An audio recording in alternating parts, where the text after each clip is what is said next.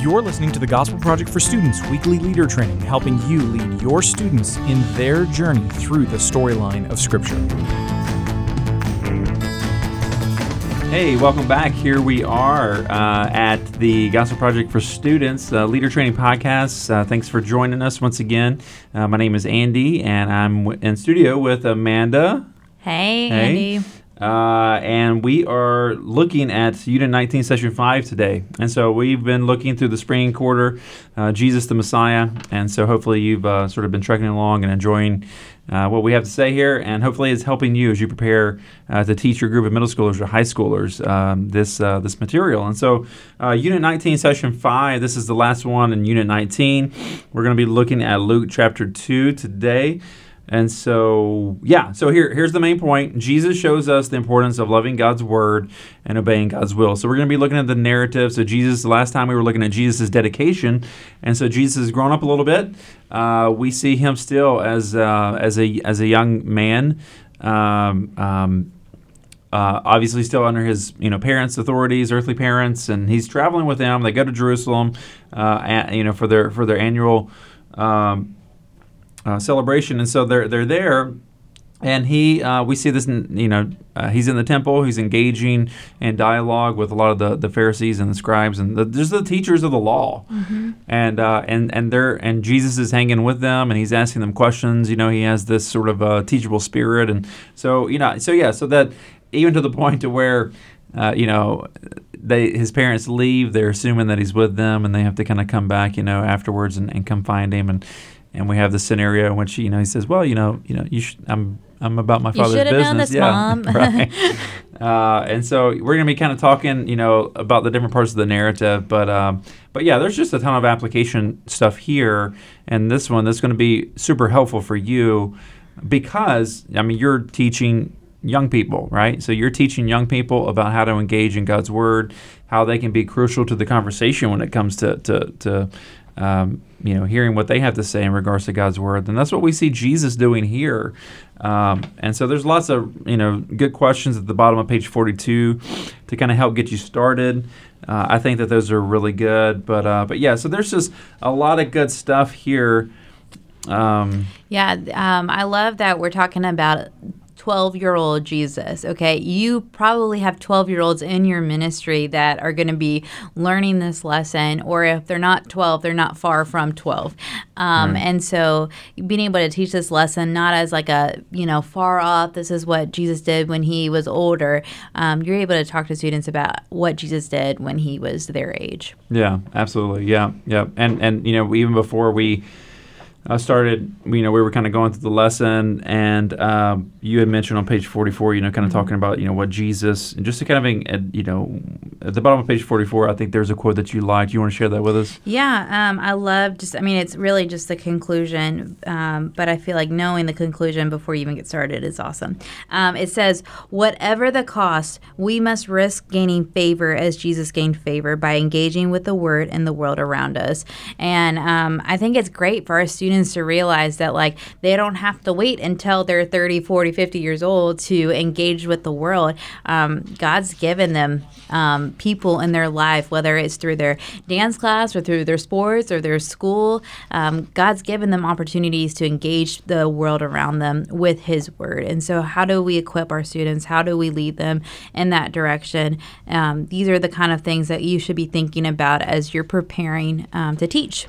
Yeah, yeah, I think that's good, and I, I think kind of you know related to that is is we you know we see Jesus engaging right, and so you know this was part of the culture in which you know he he was growing up in, Right. and uh, and yeah he was he was gaining favor with people, uh, not only with with with God as uh, the you know the divine Son of God, but also with with people, and um, and this I mean that I, th- I think that that's an important you know sort of thing that the biblical author mentions.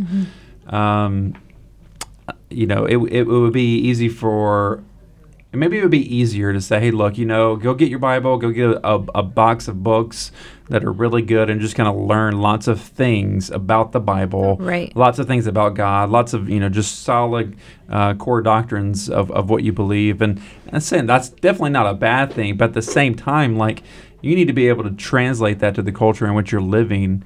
Yeah. Uh, you need to be able to engage with the people around you in a way that's winsome, in a way that's you know that's that's helpful, in a way that that they want to talk to you. They want to hear what you have to say. And so Jesus was gaining favor with these people, even at a young age. Right. And uh, and I think that that's just a, a good reminder for not only us but our students as well that you know as Christians they don't have to sort of um, number one they don't have to step away from culture. They don't have to be what I would say cultural um, um, anorexics, you know, to where they don't want to have anything to do with it. Uh, but at the same time, they also don't need to be cultural gluttons. They don't need to sort of just completely immerse themselves in you know culture and kind of do whatever you know the whoever's around them's doing. Right? I mean, you you you, you got to have wisdom, and you want to be able to engage with those around you within culture while you know maintaining you know your biblical worldview, your convictions, uh, to the point to where I mean you're finding favor with people, right? Yeah. And I think um, I love what we talked about in the commentary on page 43. You will see that, um, okay, we don't know a lot about Jesus as a child, but we do know that even at the age of 12, he was well acquainted with his identity and his mission.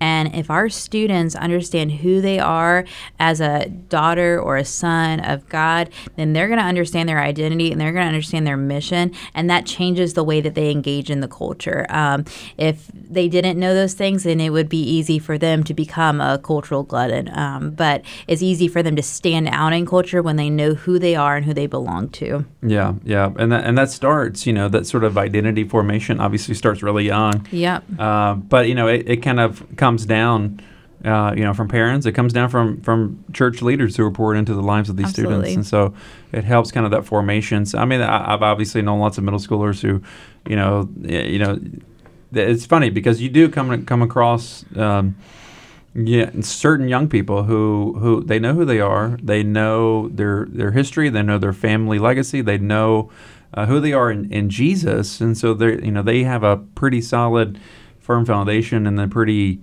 um, you know clear trajectory of what they need to be doing in life, Right. even at a young age. And not saying that they have everything figured out, not saying that they don't have questions about you know certain things about um, you know how to navigate some life issues or cultural issues that they're Right. they're battling. Well, they, they all have that, but then you know there there are those who are just like.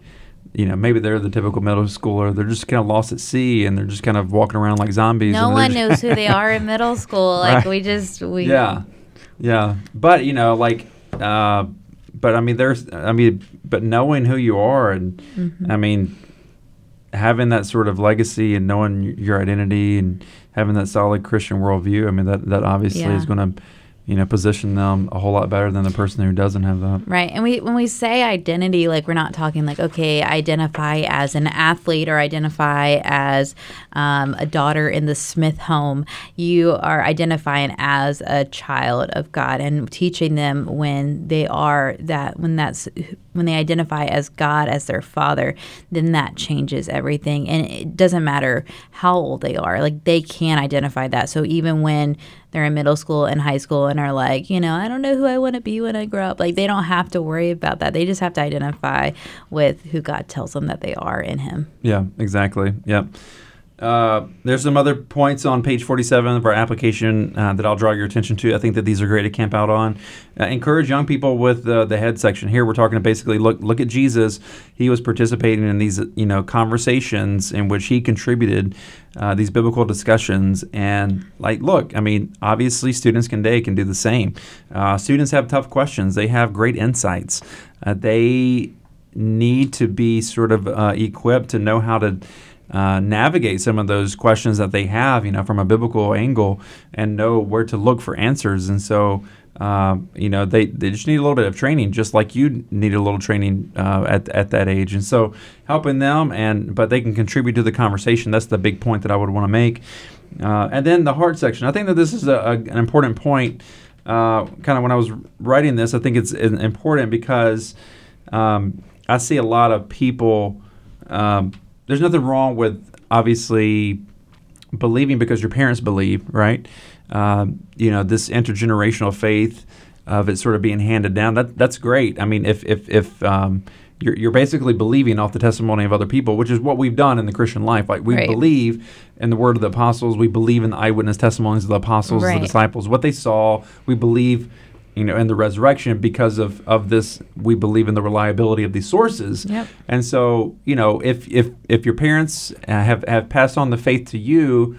Um, and and you've passed on the faith to you know to your children that, that that's great but at some point though like that needs to be owned right Yep. that needs to not be a borrowed faith or a second-hand type faith Yeah. it needs to be something that they sort of own and run with and kind of make their own and and um, and so you know I, th- I think that that is one point of application that we can kind of draw from this narrative a little bit.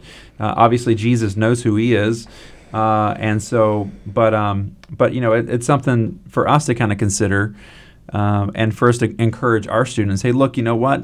Your parents did a great job of sort of um, uh, helping you understand the faith helping you to know the basic tenets of the faith helping you to know what the core message of the gospel is. Your parents have done a great job with that. Have you made it your own is Mm-hmm. Right. it uh, have you hid, uh, hid God's word within your heart? As, as is Jesus the central, uh, you know, focus of, of your heart's desire? If see the treasures your, of your Yeah. life. I mean, these are the types of questions that I think would, would lead a young person to consider. Okay, ha- have I have I personally uh, made uh, Jesus first and foremost the center of, of my life? Yeah, I've had conversations with adults who I'll say, you know, well, when did you, you know, start following Jesus? And they'll be like, well, I've grown up in church. My parents raised me in church, and that's their response to their salvation story. They just kind of attach themselves to how they were raised, and not as a, hey, there was this moment where God made me you know, understand my own sin and that I surrender to Him. So um, I think it's easy for our students because I mean, adults do it. So I think it's a great opportunity for us to talk about it and talk about owning our own faith. Yeah, me too. So, okay, well, that's all the time that we have uh, for this session. We'll see you here next time as we jump into Unit 20. Thanks for being Thank with us. Thank you.